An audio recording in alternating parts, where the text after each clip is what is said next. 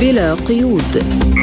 برنامج واسع الطيف نطلعكم فيه على آخر المستجدات على الساحة العربية والعالمية. حصريا من إذاعة سبوتنيك. أهلا بكم مستمعينا الكرام في حلقة جديدة من برنامج بلا قيود. وعلى مدار الساعة سنكون معكم أنا عماد الطفيلي. وأنا محمد جمعة وفي حلقة اليوم البنك الدولي يعلن موافقته على تقديم 610 ملايين دولار مساعدات مالية إضافية لأوكرانيا. فرنسا تنظم مؤتمرا دوليا لدعم لبنان بمشاركة محتملة لروسيا وأمريكا. تركيا تزود كوسوفو بالمسيرات. وزير الطاقة السعودي يوضح سبب تفوق أوبك بلاس وعدم تسييس قراراتها. لازلتم تستمعون إلى برنامج بلا قيود. ونبدأ بالشأن الأوكراني حيث أعلن البنك الدولي موافقته على تقديم مساعدات مالية إضافية لأوكرانيا بقيمة 610 ملايين دولار مشيرا إلى أن حزمة المساعدات الجديدة ستكون مخصصة لتلبية الاحتياجات العاجلة لأوكرانيا. وأكد بهذا الصدد أن هذه الحزمة ستضاف إلى المساعدات السابقة. وفي سياق متصل أعلنت وزارة المالية الأوكرانية عن تلقيها ملياري دولار منحتها لها الولايات المتحدة عبر البنك الدولي. وفي ديسمبر الجاري أعلنت نائبة رئيس البنك الدولي لشؤون أوروبا وآسيا الوسطى عن الخطط لتخصيص مليار و700 مليون دولار لأوكرانيا حتى نهاية العام الجاري. حول هذا الموضوع نستضيف من اسطنبول الباحث في القضايا الجيوسياسية الأستاذ محمود علوش. أهلا بك أستاذ ضيفا كريما في برنامج بلا قيود. أهلا أهلا. يعني بداية أستاذ البنك الدولي أعلن موافقته على تقديم مساعدات مالية إضافية لأوكرانيا بقيمة 610 ملايين دولار. يعني إلى أين ستذهب هذه الأموال في سياق هذه الحرب المستعرة؟ إيه، بداية مساء الخير. من الواضح أنه هذه الأموال يمكن أن تساعد حكومة زيلينسكي في الحد من تدهور الأوضاع آه، على المستوى الاقتصادي في البلاد لا سيما أن الحرب مستمرة منذ عدة أشهر والآن تدخل مرحلة جديدة هي مرحلة آه، مرحلة الشتاء. يتوقع أن تكون آه، قاسية على الجانب الأوكراني لا سيما من حيث التداعيات على المستوى الاقتصادي. أيضا هناك أزمة تواجه حكومة زيلينسكي فيما يتعلق بإمدادات موضوع الطاقة لأنه الاستهدافات الروسية البنية التحتية للطاقه أثرت بشكل كبير على قدرة أوكرانيا في مواجهة هذه المشكلة. وبالتالي على أبواب فصل الشتاء يفترض أن المساعدات التي تسعى إليها أوكرانيا تركز بشكل أساسي على مساعدتها في استعادة البنية التحتية أو إعادة ترميم البنية التحتية للطاقه على وجه التحديد. وهذا الأمر ليس مرتبط فقط بالمساعدات التي ستأتي من البنك الدولي أيضا المساعدات التي تقدمها الحكومات الغربية إلى كييف في هذه الفترة بالتحديد أيضا تركز في هذا المجال الرئيس زيلينسكي سيكون في واشنطن آه، اليوم وبالتالي هذه الأمور أو يفترض أن آه، ننظر إلى التحركات الغربية لدعم حكومة أوكرانيا على أنها محاولة لمساعدة كييف في آه، أن تكون أو أن تصمد خلال المعركة أو الفصل الجديد من المعركة مع روسيا والمرتبط بشكل أساسي بفصل الشتاء. نعم أستاذ محمود يعني البنك الدولي يؤمن كل ما تحتاجه أوكرانيا يعني فيما نراه في حين يتم حرمان دول أخرى من أي مساعدة آه، مالية بحاجة إليها، يعني برأيك هل أصبحت هذه المنظمة الدولية متخصصة لدعم آه، يعني مثلا الحركات مثل نظام زيلينسكي وغيره؟ يعني بطبيعة الحال التأثير الأمريكي والغربي على المؤسسات الدولية كالبنك الدولي واضح، يعني في نهاية المطاف هذه المؤسسات الدولية لديها أجندة لا يمكن فصلها عن الأجندة السياسية للدول الراعية لها بشكل أساسي، وبالتالي لا يمكن أن نعتقد بأنه يعني انفتاح أو مساعدة البنك الدولي لدول معينة هو بمعزل عن توجهات سياسية للدول الراعية لهذه المؤسسات الدولية لا سيما الولايات المتحدة الأمريكية، لذلك بتقدير البنك الدولي يستخدم. نعم آه، كاحد أدوات الضغط السياسيه التي تمارسها الولايات المتحدة الأمريكية لحشد الحلفاء أو لدعم الحلفاء على حساب الدول المعادية الأخرى، بالطبع الدول المعادية الأخرى التي تصنف في واشنطن على أنها معادية أو على أنها خصم لا يمكن بطبيعة الحال أن تصل إلى مساعدات البنك الدولي. وأيضا بالنظر إلى أنه جزء كبير من المساهمات التمويلية للولايات المتحدة الأمريكية هي أكبر ممول للبنك الدولي. وبالتالي لا يمكن عزل التأثير السياسي للولايات المتحدة على عمل على آلية عمل عمل البنك الدولي وتعاطيه مع الدول. لذلك كان من الطبيعي أن يستجيب البنك الدولي أو أن يقدم على تقديم مساعدات لأوكرانيا في وقت بطبيعة الحال سيمنع هذه المساعدات من الوصول إلى دول أخرى تصنفها الولايات المتحدة على أنها خصم أو على أنها تعارض المصالح الأمريكية أو أنها تعمل ضد المصالح الأمريكية. يعني أستاذ محمود في سياق إجابتكم يعني يقول البنك الدولي أنه لا يريد سوى استعادة البنية التحتية لأوكرانيا، طيب في هذه الحالة هل هناك آليات آه، يمكنها التحكم باستثمار هذه الأموال؟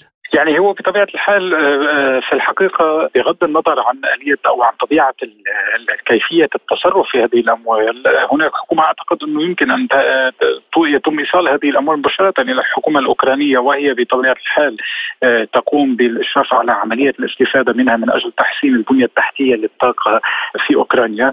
وما عدا ذلك لا أعتقد أنه هناك مشكلة طالما أنه يعني هذه الأموال تكون متوفرة بشكل أساسي بالنسبة لأوكرانيا أن تحصل عليها في هذه الفترة الفترة بالتحديد هي مهمة بالنسبة للرئيس زيلينسكي. أعتقد أنه هذا هو الأمر الأهم.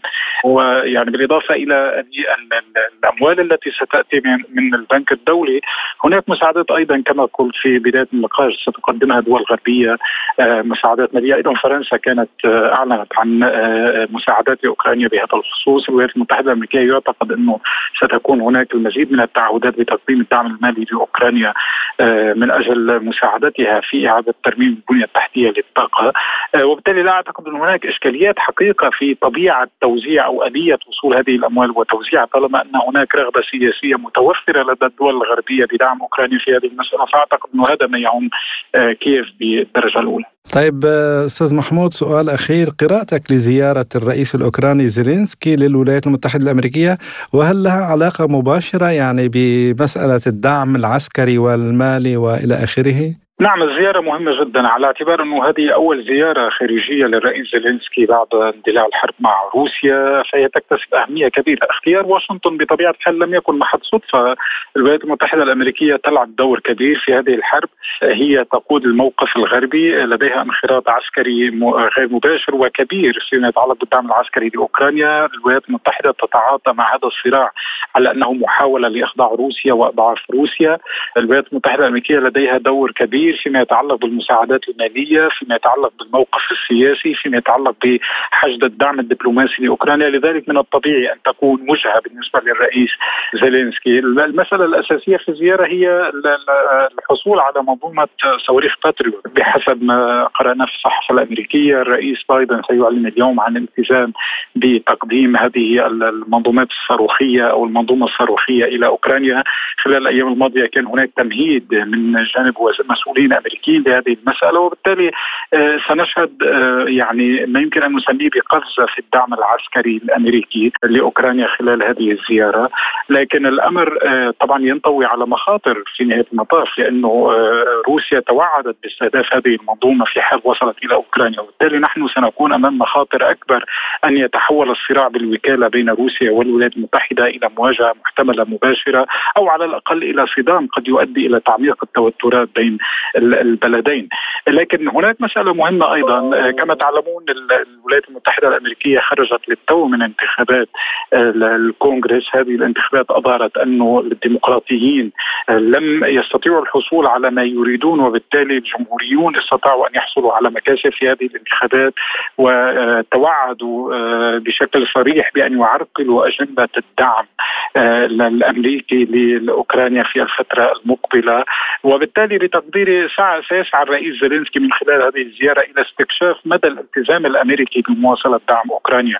هناك جانب آخر أيضا مهم لو تسمح لي مرتبط بطبيعة الموقف الأمريكي من الصراع الروسي الأوكراني. في الآونة الأخيرة كانت هناك تصريحات أمريكية عن مسألة الدخول في آه، محادثات أو حوار مع روسيا من أجل إنهاء الصراع.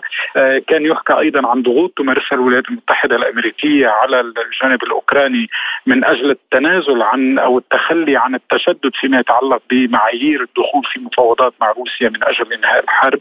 أعتقد أن الرئيس زيلينسكي سيسعى أيضا إلى استكشاف ما إذا كانت الولايات المتحدة الأمريكية تريد فعلا من أوكرانيا أن تغير آه، مسارها في هذا الصراع وسيريد بتقدير الضغط على الإدارة الأمريكية لإقناع الإدارة الأمريكية بضروره مواصلة دعم أوكرانيا وبأن يعني آه، إمكانية آه، أن تحصل أوكرانيا على مكسب عسكري كبير على الأرض لتوظيفه على طاولة المفاوضات هي أمر وارد، لكن بطبيعة الحال الحسابات الأمريكية مختلفة وإن كان هناك إجماع أمريكي على مواصلة دعم أوكرانيا لكن لدى الولايات المتحدة الأمريكية وأيضا آه، الدول الأوروبية حسابات تبدو مختلفة مع الجانب الأوكراني في هذه المسألة، لذلك بتقدير الزيارة مهمة جدا ولديها عدة أبعاد على كافة المستويات. الخبير في الشؤون الجيوسياسية القضايا الجيوسياسية الأستاذ محمود علوش كنت معنا من إسطنبول. شكرا جزيلا لك أستاذ محمود.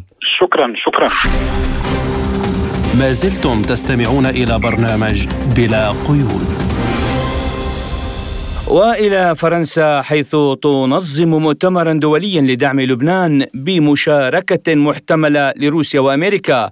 قال مصدر في الحكومة اللبنانية لوكالة سبوتنيك إن فرنسا بادرت بعقد مؤتمر دولي لدعم لبنان مطلع العام المقبل ولكن لم يحدد مكان وموعد الحدث بعد. وذكر المصدر أن الفرنسيين أرادوا دعوة رئيس الحكومة اللبنانية المؤقتة نجيب ميقاتي لحضور مؤتمر بغداد في الأردن. الأردن لكن فرنسا والأردن بالتنسيق مع الحكومة المصرية فضلتا البدء في الاستعدادات لاجتماع دولي يسمى مؤتمر أصدقاء لبنان ولم يحدد مكانه وموعده النهائي. بحسب المصدر يتوقع الجانب الفرنسي عقد المؤتمر في مطلع عام 2023 قال إن فرنسا وإيران والسعودية وقطر والعراق والأردن ومصر قد تشارك في المؤتمر لدعم لبنان. وأضاف بهذا الصدد يقول إن دولا أخرى مثل الولايات المتحدة وروسيا قد تشارك أيضا. وللتعليق على هذا الموضوع إليكم ما يقوله لبرنامجنا كاتب والمحلل السياسي جورج علم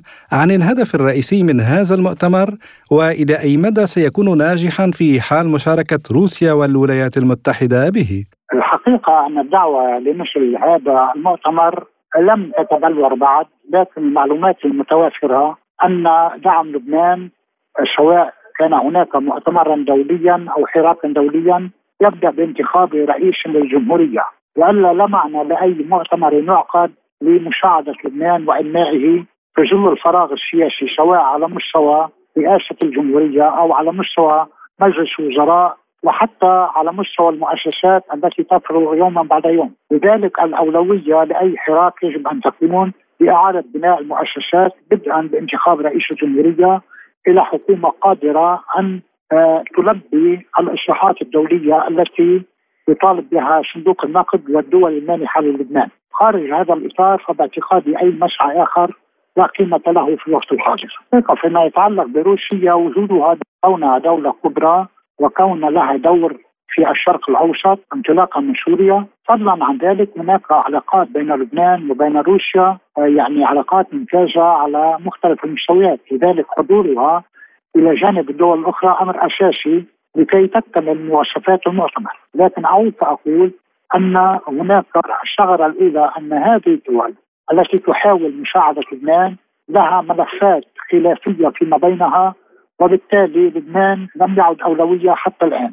الأمر الثاني والمهم كما أشرت أي مؤتمر يجب أن ننطلق من خارطه طريق واضحة، خارطه طريق تأخذ بعين الاعتبار البعد السياسي البعد الاقتصادي، البعد المالي، البعد الاصلاحي إلى ما هنالك لكي تكون هناك مبادرة جدية وبالتالي أقول بأن الأولوية الآن هو اولا انتخاب رئيس جمهوريه لتشكيل حكومة حتى إذا أي مؤتمر ينعقد يكون هناك مسؤولون في لبنان يمكن التعاطي معهم وبالتالي تحميلهم مسؤولية تنفيذ ما قد يصدر من قرارات عن هذا المؤتمر.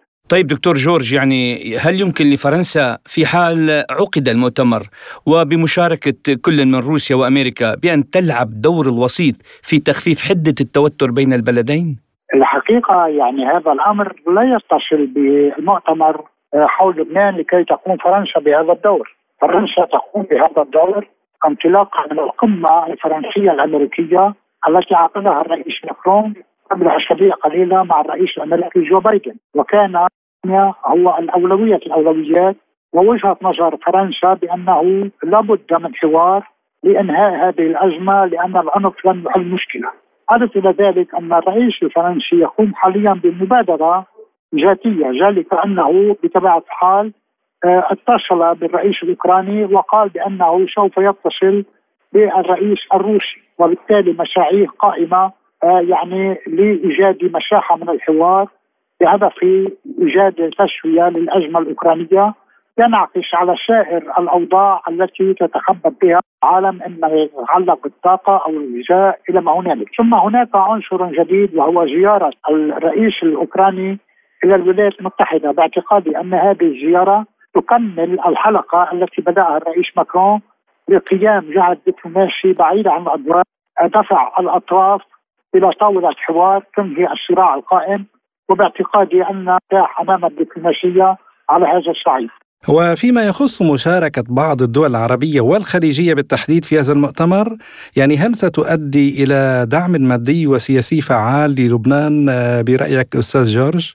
الحقيقة أن ما صدر عن الدول العربية سواء الجامعة العربية أو مصر أو المملكة العربية السعودية واضح جدا أولا لابد من تحقيق الإصلاحات الإصلاحات السياسية والاقتصادية التي يطالب بها المجتمع الدولي وبالتالي انتخاب رئيس الجمهورية وقيام حكومة جديده لكي تكون هناك يعني نوع من يعني الأفضلية عند الدول العربية لدعم لبنان ولمد يد التعاون له. خارج هذا الإطار ليس هناك من موقف عربي واضح يقول بأن الدعم سوف يتأمن ظل الوضع القائم حاليا لذلك على اللبنانيين اولا أن ينتخبوا رئيسا للجمهورية آه، له مصداقيه كبيرة أن يشكلوا طاقم حكومي جديد يتولى تحقيق الإصلاحات ويضع لبنان على الخريطة الإقليمية العربية الدولية عندئذ سوف يكون هناك دعم كبير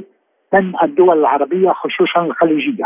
أضف إلى ذلك أن الكويت سبق لها وطرحت مبادرة على لبنان قبل أشهر عدة ووافقت عليها الحكومة الحاليه لكن هذه المبادرة حتى الآن لم يقدم الساده القادة اللبنانيون عفوا على وضع على موضع التنفيذ خصوصا وأنها تتمحور أيضا حول الاصلاحات، لذلك المطلوب هو أن يكون هناك ملء للفراغ السياسي في لبنان اولا والبقية تأتي إذا كانت هناك طبعا جهات سياسية مسؤوله موثوق بها من قبل الدول العربية والمجتمع الدولي.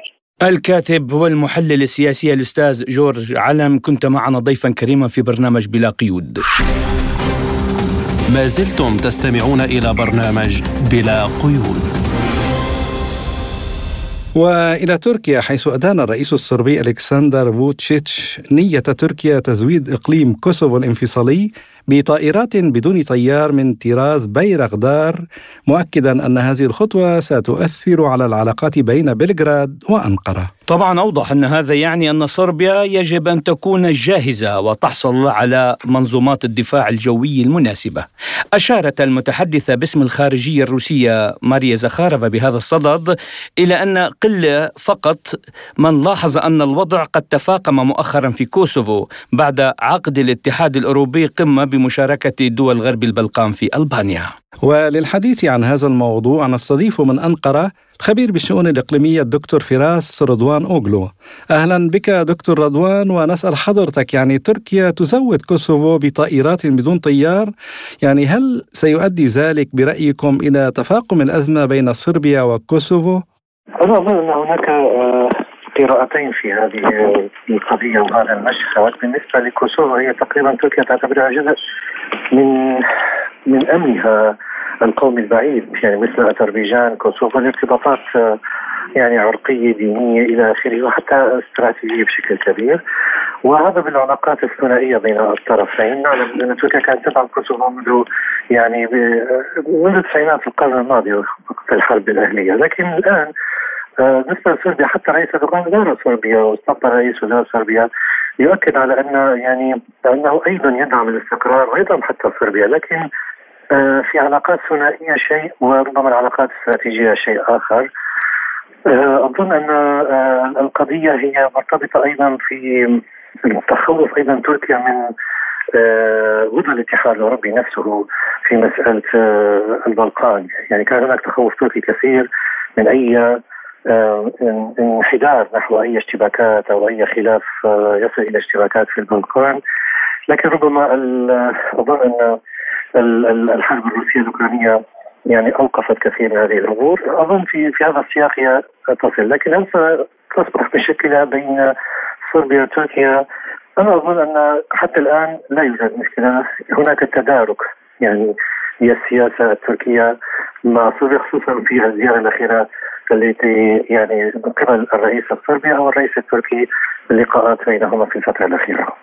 طيب دكتور فراس يعني برأيكم هل ينوي الغرب بطريقة ما لحل أزمة كوسوفو؟ ولماذا ستتدخل تركيا في الصراع؟ كيف سيؤثر ذلك على ميزان القوى بين الأطراف المتحاربة؟ نعم لأن يعني كوسوفو نعلم الدعم التركي الكامل يعني لتلك المنطقة منذ يعني هي من استراتيجيتها الطويلة يعني منذ يعني القرون الماضية وحتى الآن وحتى في التسعينيات القرن الماضي وتستمر في هذا القضية. هي ربما حرب نفوذ إن صح التعبير ربما في في البلقان. ومعروف البلقان هناك أيضا نفوذ روسي ونفوذ ألماني. وربما محاولة في في هذا الصراع بين هذه الدول. أه، أظن أن في في في هذا الموضوع تركيا واضحة بالنسبة لكوسوفو في في هذا السياق. لكن لقاء مع صربيا اظن كان يعني أه، يبدد مخاوف نوعا ما. هل ممكن أن تكون تركيا وسيط ما تعرض نفسه كما عرضت نفسها بين أوكرانيا وروسيا؟ أن هي ستفعل هذا الشيء في في مسألة البلقان لكن يبقى عدم الثقة الموجود بين تركيا وربما والاتحاد الأوروبي في مسألة آه، البلقان. لتركيا مصالح مع روسيا ولكنها مدت أوكرانيا بمسيرات بيرقدار والآن تمد كوسوفو بهذه المسيرات. يعني برأيك الان يؤدي ذلك إلى مواجهة بين أنقرة وموسكو؟ أنا لا أظن ذلك لأن ربما القضية النظره الأولى فيها هي نظرة تجارية بالنسبة لتركيا في هذا السياق لأن هي لا تبيع أسلحة فتاكة أو لنقول يعني يعني ذات ضرر كبير. لو لو ذات اسلحه استراتيجية مثلا في هذا السياق هذا وقتها اظن ممكن يسبب مشكلة. لكن طائرات مسيرة تبقى ضمن الحدود. يعني حتى ممكن أظن أن يعني إيران كانت زودت مثلا سوريا في هذا الفترة في مسيرات كما كان هناك مشكلة بين تركيا وسوريا والآن ربما الأمور تعود للتصحيح. لكن هي تظن اظن في هذا السياق وربما حتى أيضا في مسألة التعاون الثنائي يعني بين الطرفين لأن يعني أيضا بالاقطار اظن أوكرانيا لها دور في في فيها في هذا السياق. وكما قلت أنا أظن أن أكثر ما تفكر فيه تركيا هو ربما أمور تجارية أكثر في مسألة الطائرات المسيرة. طبعا هذه أمور عسكرية أنا لا أستطيع أن أتكلم فيها لكن لا اظن ان الطائرات المسيره هي التي تحدد مسار الحرب بشكل أو بآخر كالأسلحة التي تزود بها أمريكا أو الغرب. أوكرانيا مضاد طائرات ودفاعات جوية وصواريخ لا أعلم مداها وما شابه ذلك. أظن هي المشكلة الحقيقية أكثر من البيرق لذلك لم نشهد ذلك الاعتراض من أي مسؤول تركي أو أو زيارة مفاجئه من قبل روسيا لتركيا لترفض هذه المبيعات في هذا الشكل. الخبير بالشؤون الإقليمية الدكتور فراس رضوان أوغلو كنت معنا ضيفا كريما في برنامج بلا قيود حياكم الله. لازلتم تستمعون إلى برنامج بلا قيود. وإلى أخبار سياسية متفرقة حيث كشف وزير الخارجية الإيراني حسين أمير عبد اللهيان عن لقاء جمعه بنظيره السعودي الأمير فيصل بن فرحان على هامش قمة بغداد اثنان في الأردن. وقال عبد اللهيان عبر حسابه على تويتر إن وزير الخارجية السعودي أكد له استعداد الرياض لاستمرار الحوار مع إيران مشيرا إلى أنه التقى أيضا على هامش الاجتماع وزراء خارجية عمان وقطر والعراق والكويت. وأكد وزير الخارجية الإيراني أن بلاده حضرت مؤتمر بغداد إسنان في الأردن لتؤكد دعمها للعراق. وكان عبد اللهيان قد قال على هامش منتدى طهران الثالث للحوار إن بلاده مستعدة للعودة لطاولة المفاوضات مع السعودية مؤكدا أن إيران مستعدة لاستئناف العلاقات وفتح سفارتي البلدين إذا كانت الرياض مستعدة لذلك.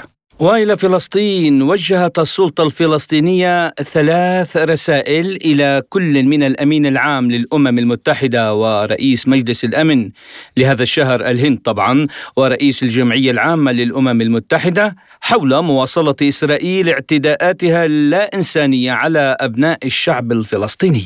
أشار المندوب الدائم لدى فلسطين لدى الأمم المتحدة أيضا السفير رياض منصور في رسائله إلى مقتل المعتقل ناصر أبو حميد. جراء تعرضه لجميع أشكال المعاملة السيئة اللا انسانيه بما في ذلك الإهمال الطبي. ووضح بهذا الصدد يقول إن النداءات المتكررة للإفراج عنه لتلقي العلاج الطبي العاجل بعد إصابته بالسرطان انتهاك خطير لالتزامات القانون الإنساني الدولي. وشدد منصور على ضرورة أن يتصرف المجتمع الدولي بما في ذلك مجلس الأمن بشكل عاجل وجاد وملموس لمواجهة جرائم الحرب الصارخة والجرائم ضد الإنسانية وانتهاكات حقوق الإنسان وتوفير الحماية للشعب الفلسطيني.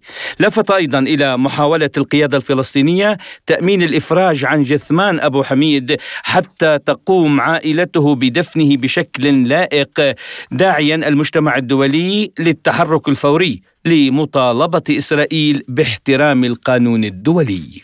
أعلنت القيادة المركزية في الجيش الأمريكي سنتكوم أن مروحيات تابعة لها نفذت ثلاث غارات في شرق سوريا خلال اليومين الماضيين وقال الجيش الأمريكي في بيان إن وحداته نفذت خلال الساعات الثمانية والأربعين الماضية ثلاث مداهمات بمروحيات في شرق سوريا أسفرت عن اعتقال ستة من عناصر تنظيم داعش الإرهابي. وأضاف أن بينهم قيادي بارز يدعى الزبيدي مشيرة إلى أنه متورط في التخطيط لهجمات التنظيم في سوريا وتسهيل تنفيذها. وأكد أن التقييم الأولي أفاد بعدم مقتل أو إصابة مدنيين بجروح. من جانبه قال قائد القيادة المركزية للجيش الأمريكي مايكل كوريلا أن القبض على عناصر التنظيم الإرهابي سيعطل قدرته على مزيد من التآمر وتنفيذ هجمات مزعزعة للاستقرار. تخطط الحكومة اليابانية لتنظيم تدريب خبراء الألغام الأوكرانيين وتوفير معدات البحث عن الألغام. تجدر الإشارة إلى أن اليابان ستقوم بتدريب خبراء المتفجرات بالاشتراك مع كمبوديا التي لديها خبرة في هذا المجال. سيتم دعوة المتخصصين الأوكرانيين إلى عاصمة كمبوديا لتعليمهم كيفية استخدام أحدث الأجهزة في شهر أبريل نيسان وسيتم إرسال مجموعة من الخبراء من اليابان وكمبوديا إلى بولندا لمواصلة التدريبات. بالإضافة إلى ذلك تخطط اليابان في الربيع القادم لتسليم أوكرانيا أجهزة الكشف عن الألغام. زار نائب رئيس مجلس الأمن الروسي دمتري ميدفيديف العاصمة الصينية بكين حيث التقى الرئيس شي جين بينغ وسلمه رسالة من الرئيس فلاديمير بوتين.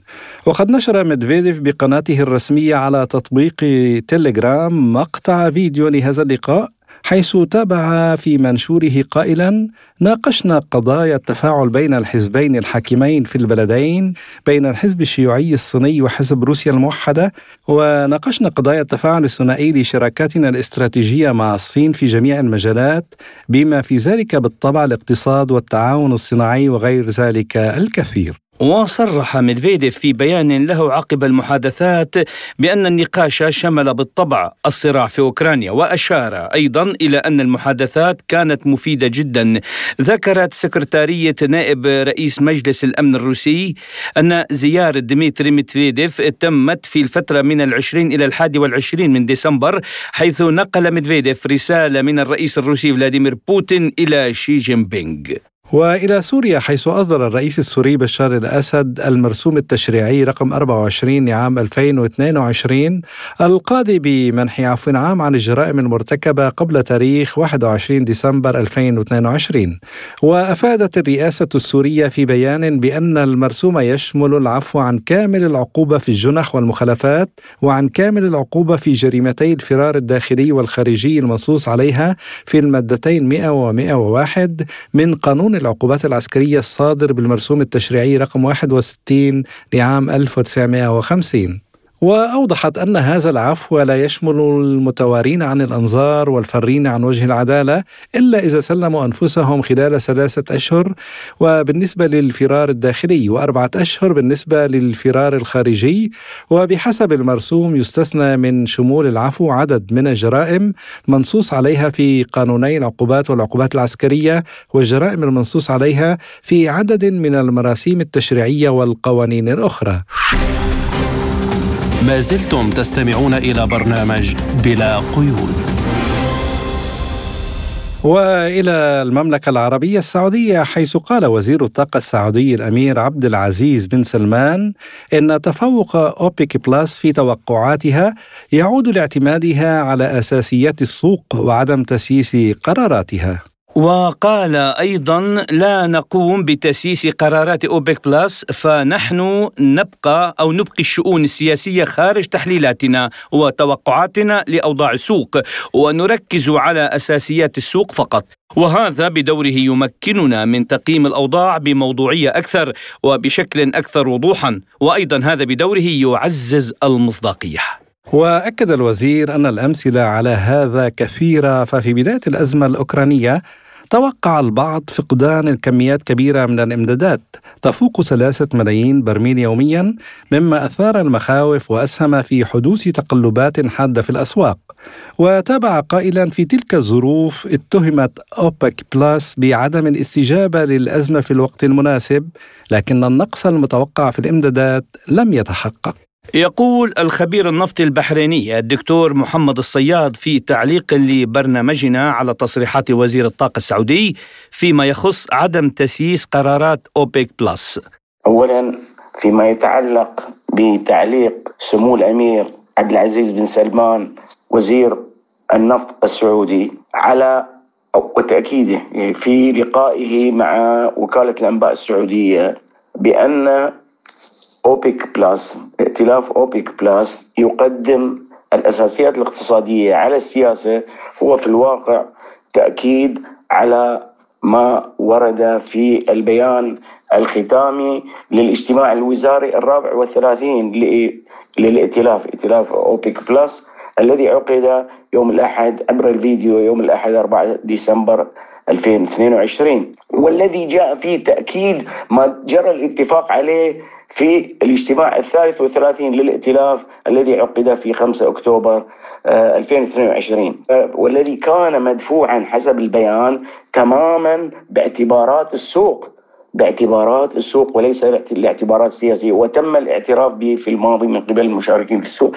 كان المسار الضروري والصحيح للعمل نحو استقرار أسواق النفط العالمية. والالتزام بنهج الاستباقية يعني استباق والتنبؤ بأوضاع السوق يعني مدا وجزرا والتصرف على أساس هذه التنبؤات التي تقدمها لجنة مراقبة السوق في أوبك. في المقابلة كما يعني ملاحظ في تركيز على إبعاد السياسة وتأثيرات السياسة على وإجواء السياسة على الأجواء الاجتماعات وأجواء العلاقات بين آه، الدول الأعضاء ال 23 في ائتلاف أوبك بلس، لماذا؟ لأن هناك يعني سياسيون في الولايات المتحدة الذي يقودون حرب الطاقه آه، ضد روسيا سواء من خلال فرض حظر على الخام الروسي المنقول بحرا اعتبارا من الاثنين 3 أكتوبر 22 ووضع كاب سقف على سعر النفط الروسي وغيره وغيرها من من إجراءات الحصار التي تستهدف قطاع الطاقة الروسي. كلها توجهات سياسية هي هذه هي التي تؤثر على اوضاع السوق. و بمواكبة هذه الإجراءات الاقتصادية الحصارية يعني إن شئتم بمواكبة هذه هناك أيضا عمليات ضخ إعلامي آه، وسياسي تقوم بها مؤسسة مؤسسة الكونغرس الأمريكي للتحشيد والتهويل من من مخاطر ما تقوم به روسيا في في أوروبا في في أوكرانيا.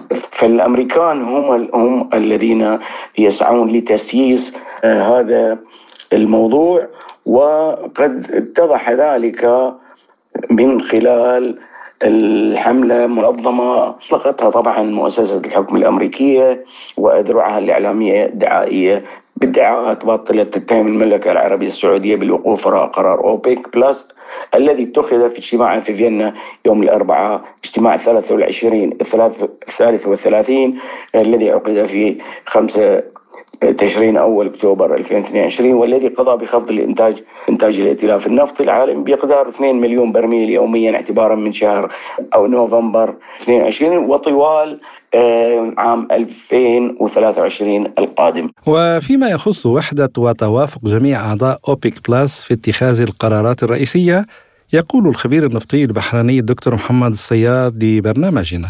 حملة كان من ضمن اللي قادوها أيضا وتورطوا فيها يعني يعني من مؤسسة الحكم التشريعية أيضا. النائب في مجلس النواب عن ولاية كاليفورنيا روخانا وهو يرأس بالمناسبة لجنة فرعية للبيئة في مجلس النواب والذي قال كلاما أكبر يعني هو يطالب بزيادة الإنتاج وهو يرأس لجنة بيئية يعني يعني واضح التسييس يعني.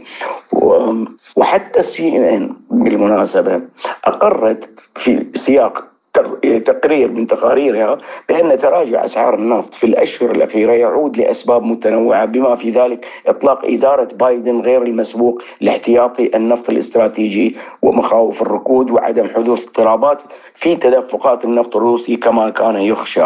الآن الدليل الساطع على أن التسييس هو ليس من جانب الاوبيك بلس اوبيك بلس تتصرف بناء على آه، اعتبارات الأساسيات الاقتصادية. هو سعر برميل النفط اليوم آه الذي يراوح حول آه 8 دولار للبرميل خام برنت يعني وغرب تكساس حوالي آه 77 دولار يعني.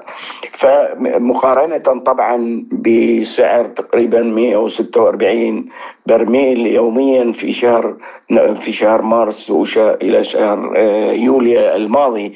بالتالي ليس هناك تسييس وليس هناك آه، تدخل تشديد سياسة المعروض النفطي بغية رفع الأسعار. سعر البرميل اليوم يكذب هذه المزاعم ويؤكد صحة ما دفع به سمو الأمير آه، عبد العزيز بن سلمان في لقائه مع وكالة الأنباء السعودية.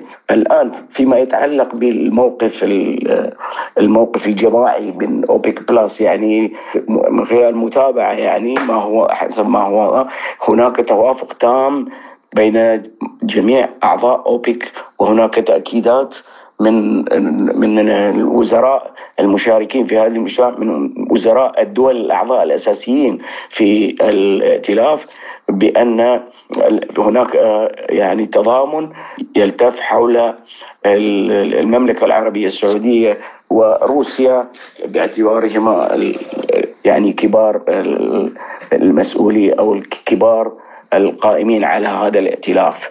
كان معنا الخبير النفطي البحريني الدكتور محمد الصياد. ما زلتم تستمعون إلى برنامج بلا قيود. وإلى ساحة اقتصادية أخرى تلعب بها روسيا والهند اللتان تبتعدان اليوم عن استخدام الدولار واليورو في العلاقة التجارية المتبادلة. صرح نائب الدائرة الثانية لوزارة الخارجية الروسية ضمير كابولوف بأن روسيا والهند تبتعدان بشكل مبدئي عن استخدام الدولار واليورو في التجارة المتبادلة والانتقال إلى استخدام العملات الوطنية بعد حل مشكلة عدم التوازن المتبقي في العمليات التجارية بشكل بشكل تام حيث تشتري الهند أكثر بمقدار خمس مرات مما تبيعه لروسيا. وللحديث أكثر عن هذا الموضوع نستضيف من القاهرة الدكتور أحمد النجار الخبير بالشؤون الاقتصادية أهلا بك دكتور أحمد في برنامج بلا قيود. بداية يعني دكتور أحمد روسيا والهند ترفضان استخدام الدولار واليورو في المعاملات التجارية بين البلدين. يعني هل برأيكم ستتبع الدول الأخرى هذا النهج المالي؟ هو الحقيقة آه، آه، هذا النهج المالي هو المنطقي. المنطقي أن تتداول أو تتعامل البلدان وتسوي التزاماتها بعملتها. شرط أن تكون هذه العملات لها درجة من الاستقرار يعني ما تكونش عملة مضطربة بتصعد بقوة وتنهار بقوة تكون هناك درجة من الاستقرار أو تثبيت لفترة محددة حتى يمكن آه لكل دولة أن تستوفي حقها من خلال عملات فيها درجة من الاستقرار. آه الحقيقة انه صندوق النقد الدولي نفسه عندما تأسس كان بالضبط أحد أهدافه إن الدول تسوي تعاملاتها فيما بينها إما بالدولار كعملة احتياط وده في الحقيقة كان آية انتصار الولايات المتحدة الأمريكية في تأسيس البنك والصندوق أو بعملتها شرط أن تكون هناك حالة ثبات للعملات وكان هدف أساسي للصندوق هو تثبيت العملات. ثم غير الصندوق هذا النهج الذي تأسس على أساسه بعد أن أنهت الولايات المتحدة الأمريكية ربط الدولار بالذهب في عام 1971 وفي عام 1976 الصندوق قرر إن هو يتيح للبلدان حرية آه، تسعير عملتها أو اختيار نظام آه، سعر الصرف المناسب لها وأنهى البند الأساسي الذي قام عليه وهو ثبات أسعار الصرف. هنا الحقيقة البلدان عندها إذا لديها الإرادة فعلا أنها تنهي اللصوصيه الأمريكية آه، آه، التي تقوم على استخدام الدولار مجرد أوراق لا رصيد ذهبي يسندها ولا رصيد إنتاجي أيضا يعني الإصدار النقدي الأمريكي لا يرتبط لا بالاحتياطي الذهبي ولا أيضا بمعدل نمو الناتج المحلي للمال وإنما بالمصالح الأمريكية في نهب العالم مقابل مجرد أوراق. إذا توفرت إرادة لدى اي دولة في العالم إنها تنهي هذا النظام اللصوصي للاثراء الأمريكي على حساب العالم عليها أن تقوم بدرجة من إما تثبيت أسعار الصرف وتغييرها سنويا بناء على التغيرات في المؤشرات الاقتصادية والتعامل مع شركائها التجاريين بعملتها وعملات شرك وعمله آه، أو عملات شركائها التجاريين أو أنها تستمر في الحقيقة في النظام الحالي وتتقبل النهب الأمريكي للعالم عموما مقابل أوراق، يعني الولايات المتحدة الأمريكية تحصل على سلع وخدمات العالم مقابل مجرد أوراق نقدية تصدر لديها ولا أي احتياطي ذهبي يسندها ولا أي آه، آه، رصيد إنتاجي أيضا يسند هذا الإصدار النقدي الأمريكي. فطبعا الخطوة الروسية عموما يعني يعني يمكن أنا بالمناسبة من من تسعينيات القرن الماضي وأنا بنادي بهذا الأمر إنه إنهاء هذا السطو اللصوصي الأمريكي على سلع وخدمات العالم مقابل مجرد أوراق من خلال اعتماد إما سله عملات أو عملة دولية غير الدولار عملة لا تنتمي لأي دولة أو تعامل البلدان بعملتها مباشرة مع تثبيت هذه العملات لفترات محددة لضمان حقوق كل دولة من الدول التي تسوي التزاماتها مع الدول الأخرى آه، بعملتها. دكتور أحمد في سياق هذه السياسة المالية برأيك هل يمكن أن نقول بأن الدولار قد بدأ في عده العكسي أي إلى الضعف والانهيار أم أنه في الوقت الحالي ليس من الممكن التخلي عنه بالكامل؟ آه، الحقيقة أنه التخلي عنه بالكامل بالنسبة للبلدان التي تمتلك احتياطيات دولارية كبيرة بيكون مشكلة، يعني مثلا الصين وهي أكبر دولة لديها احتياطيات نقدية في العالم أكثر من 3 تريليون حوالي 3.4 من 10 تريليون دولار جزء كبير منها في الحقيقة في أوعية دولارية وبالتالي هي بتنسحب تدريجيا منها. آه بيكون الانسحاب ليس فجائيا وفوريا وإنما تدريجيا آه، البلدان الأخرى التي ليس لديها احتياطيات دولارية في الحقيقة يمكنها الانسحاب بشكل أسهل كثيرا والاستغناء عن عن الدولار ولكن لابد أن يكون لديها حتى تستطيع تسوية تعاملاتها مع البلدان الأخرى. بعملتها لابد أن يكون لديها استقرار في سعر صرف عملتها. وبالمناسبة يبدو للبعض انه الدولار عندما ارتفع مقابل العملات مقابل اليورو وبعض العملات الأخرى كأنه يستعيد شبابه، الحقيقة انه هو الولايات المتحدة الأمريكية من خلال آه، الدفع في اتجاه إشعال الحرب في أوكرانيا هي في الحقيقة آه، آه، وأيضا دعوة أوروبا وإجبارها تقريبا على العقوبات فرض عقوبات على روسيا والحقيقة انزلاق الأوروبيين إلى هذا المنزلق الذي يدمر اقتصاداتهم بالأساس استطاعت أن تكتسب تنافسية اقتصادها يكتسب تنافسية أعلى من الاقتصادات الأوروبية. يعني عكس الآية المستمرة من آه، خمسينيات القرن العشرين حتى آه، قبل آه، الأزمة والحرب في أوكرانيا كانت كان بالفعل هناك ميل تاريخي للدولار للتراجع مقابل العملات الأوروبية ولكن قبل أن يكون هناك اليورو. ثم بعد ذلك مع اليورو بدأت الولايات المتحدة الأمريكية في الحقيقة في هذه الأزمة تكتسب تنافسية أعلى من الاقتصادات الأوروبية لأن أوروبا بغبائها في الحقيقة القيادات الأوروبية بغبائها هي التي أعطت هذا يعني قبلة الحياة للدولار للاستمرار في حالة الهيمنة ولكنها لن تستمر كثيرا ويمكن أن تستمر مقابل اليورو ولكن ليس مقابل باقي عملات العالم وباقي دول العالم بالذات لو اختارت أن تسوي تعاملاتها الدولية بعملاتها آه، وليس بالدولار أو اليورو. دكتور أحمد يعني في حال تم تهميش الدولار ما هي العملة التي يمكن أن تحل محله برأيك؟ أنا لا أرغب في حلول عملة محل الدولار ولكن أرغب في أن تكون كل دول العالم تتعامل بعملاتها مع الدول الأخرى بمعنى الصين مع روسيا اليوان مقابل الروبل. آه، الصين مع مصر اليوان مقابل الجنيه المصري. روسيا مع مصر الجنيه مقابل الروبل. فقط لابد أن يكون هناك التزام بسياسات نقدية جديدة تقوم أو سياسات سعر صرف جديدة تقوم على التسعير التحكمي المتغير. انه يكون سعر الصرف ثابت لفترة محددة لتكن سنة ست شهور ثلاث شهور ويتم التغيير آه، بشكل محدود. حتى يكون هناك استقرار في أسعار الصرف و آه، يعني تبادل أو تسوية الالتزامات لا يخل أو يؤدي إلى الإضرار بحقوق أي دولة إزاء الدولة الأخرى. لكن طبعا ممكن أن تكون هناك سلة عملات آه، أو عملة دولية فوق هذه العملات آه، تكون العملات مكون فيها ويكون هناك شكل ديمقراطي لها لأنه العملة الحالية لدى صندوق النقد الدولي اللي هي SDR أو وحدة حقوق السحب الخاصة آه، أكثر من 41% منها للدولار. في حين الناتج المحلي الإجمالي الأمريكي أقل من 20% من الناتج المحلي من الناتج الإجمالي العالمي. الصين آه، الناتج المحلي الإجمالي وفقا لتعادل القوى الشرائيه وهو الحقيقي أكبر من نظيره وفقا لبيانات الصندوق بالمناسبة. أكبر من نظيره الأمريكي بحوالي 5 تريليونات دولار.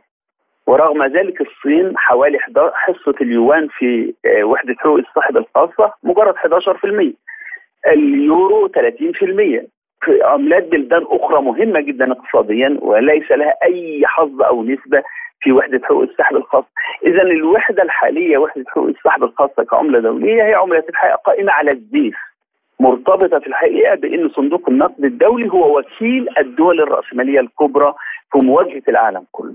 وليس لأنه مؤسسة دولية محايدة آه، فوق نعم.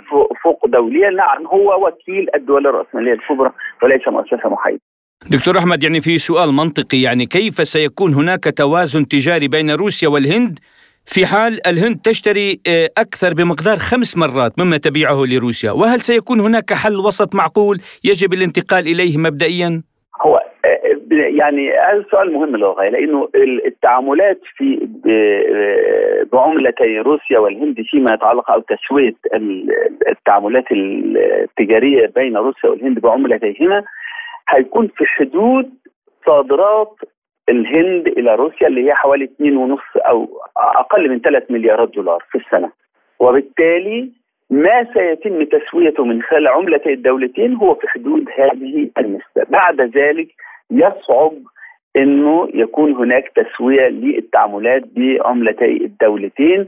سيتم ال ال ال يمكن أن يتم بشكل أو بآخر عملات أخرى ليست بالضروره الدولار يعني أو بناء على وحدة حقوق السحب الخاصة و سعر الروبل مقابلها لأنه في الحالة دي ستكون الهند مستوردة صافية لأكثر من كما ذكرت يعني أكثر من ثلاث أرباع آه، التجارة بينها وبين روسيا ستكون عجز تجاري هندي مقابل روسيا. وبالتالي بما أن ليس لديها روبل آه، من خلال صادراتها إلى روسيا بيكون لديها حصيلة من الروبل.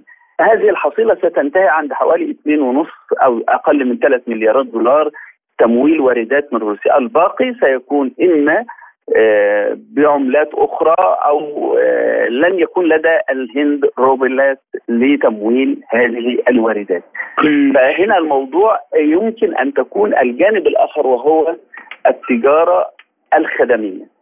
يعني صادرات الهند من خدمات السياحة بالتحديد بالنسبة لروسيا يمكن أن تؤدي إلى رفع الجزء الذي يتم تسوية التعاملات آه، التجارية الهندية الروسية من بالعملتين البلدين يمكن أن يرتفع فعلا بقدر صادرات الهند من خدمات السياحة لروسيا وهي كبيرة لنا. كان معنا الخبير في الشؤون الاقتصادية أحمد النجار.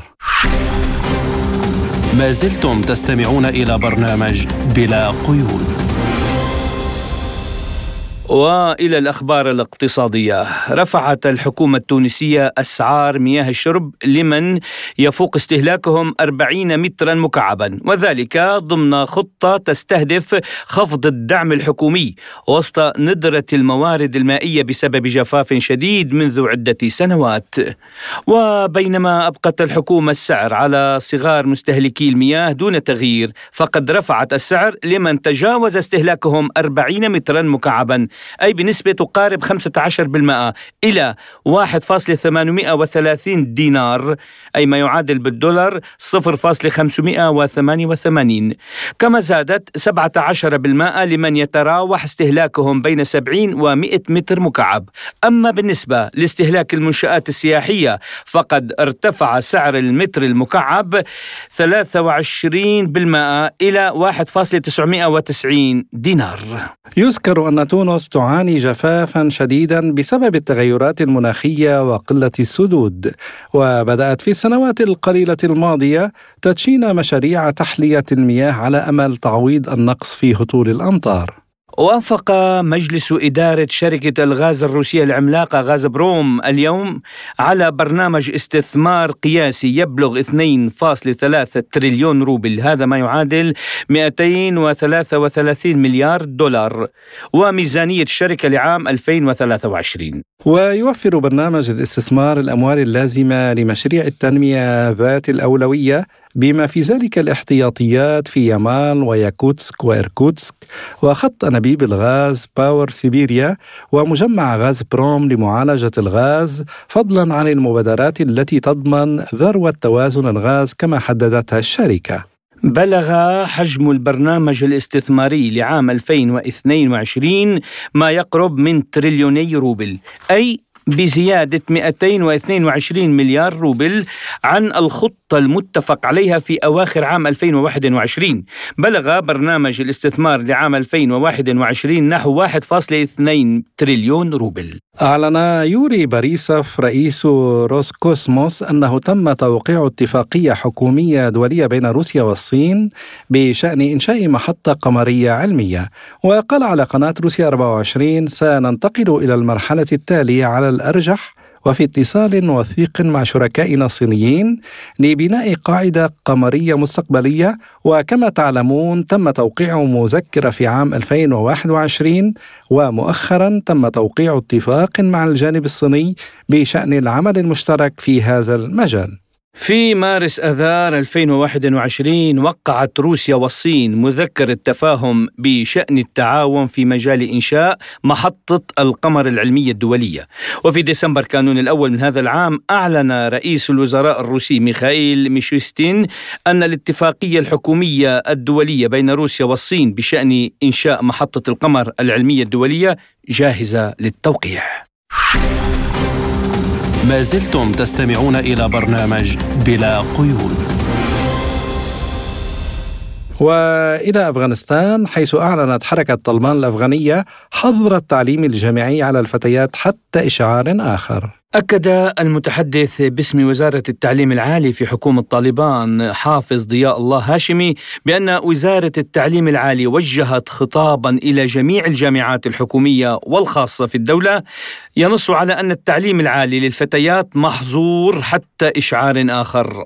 وتأتي هذه الخطوة الجديدة بعد فرض طلبان في وقت سابق قيودا على التعليم قبل الجامعي للفتيات وحظر دخول النساء للحدائق في العاصمة كابول أو حمامات السباحة والصالات الرياضية. ويقول الخبير في الشأن الأفغاني إسلام المنسي في حديث لبلا قيود في رده على سؤال حول ما الذي دفع حكومة كابول على تقييد حقوق مواطنيها. أعتقد أن مثل هذا القرار قد يؤدي إلى تداعيات سلبية على الداخل الأفغاني. تاثرا بالعزلة الدولية التي من المتوقع أن تزداد ترسخا في القرار. أفغانستان بالفعل تعاني عزلة دولية كبيرة منذ اغسطس من العام الماضي حينما انسحبت القوات الأمريكية وسوت حركه طالبان على السلطة. لكننا اليوم ربما نشهد يعني في هذه العزلة نتيجة لأن الفترة الماضية كان المجتمع الدولي يراقب ورغم من أنه يعني يراقب عن كتب تصرفات حركة طالبان في السلطة والحركه كانت تعد بانها سوف تسمح بالتعليم وسوف تسمح بالحريات وسوف تسمح ب يعني لجميع الأطياف وجميع الفئات بنيل الحقوق. لكن أعتقد أن هذا القرار يقلل من فرص الثقة بين طالبان والمجتمع الدولي ويجعل الدول دول العالم كلها ليس يعني فئة معينة من الدول بل يعني يجعل المجتمع الدولي ككل يعني يعرض أكثر عن طالبان لا سيما الدول الغربية والمنظمات الدولية الكبرى. هو وفقا لما يعلنه قاده حركة طالبان أنهم لم يجدوا صيغة ولم يجدوا وسائل تجعلهم يبدأون أو يطلقون ممارسة العملية التعليميه بالشروط التي يريدونها. بمعنى أنهم يقولون إن المسألة مسألة مبدا والموافقه على التعليم. يقولون ان إن التعليم في حد ذاته ليس لديه مانع. لكن المشكلة في الإمكانيات المشكلة في الإجراءات المشكلة في التفاصيل لكن حتى الآن منذ استيلاء الحركة على السلطة حتى الآن نحن في العام الثاني من استيلاء الحركة على السلطة ومع ذلك لم تحل هذه المشكلة. صحيح أن الوضع الاقتصادي متدهور لكن أعتقد أن هناك أمورا كثيرة يمكن حلها دون يعني الحاجة إلى تكلفة اقتصادية كبيرة وإنما إرادة واجراءات إدارية الحركة تتذرع بأنها لم تجد أو لم يعني تصل إلى صيغة مناسبة لاستمرار العملية التعليمية بينما هي لا تعارضها من حيث المبدأ. على أرض الواقع الحركة توقف هذه العملية التعليمية. وعن سؤال فيما إذا كانت هناك دول إسلامية أو جماعات دينية تؤيد ما تقوم به طالبان قال المنسي لا يوجد على الإطلاق أي دولة عربية أو إسلامية تؤيد الحركة فيما تفعله بل بالعكس يعني نجد الإدانات في كل مكان في العالم خاصة من الدول العربية والإسلامية لأن الكثير من يعني الكثير من العرب والمسلمين يرون أن أخطاء حركة طالبان ربما تتسبب في تشويه صورة الإسلام لكن البعض يتعاطف مع الحركة باعتبار أنها تواجه تحديات كثيرة في السلطة وتواجه تحديات امنيه وما إلى ذلك لكن أعتقد أنه في المجمل لا خلاف على أن تصرفات حركه طالبان هي تنفرد بها ما بين دول العالم الإسلامي كله ودول العالم أجمع بلا شك ولذلك تتلقى ادانات كثيرة لا سيما من الدول الإسلامية. الخبير في الشأن الأفغاني إسلام المنسي. وإلى هنا مستمعينا الكرام تنتهي حلقة اليوم من برنامج بلا قيود. كنت فيها معكم أنا عماد طفيلي. وأنا محمد جمعة وللمزيد من المتابعة زوروا موقعنا الإلكتروني Arabic Sputnik News AE وشكرا لإصغائكم وإلى اللقاء. إلى اللقاء.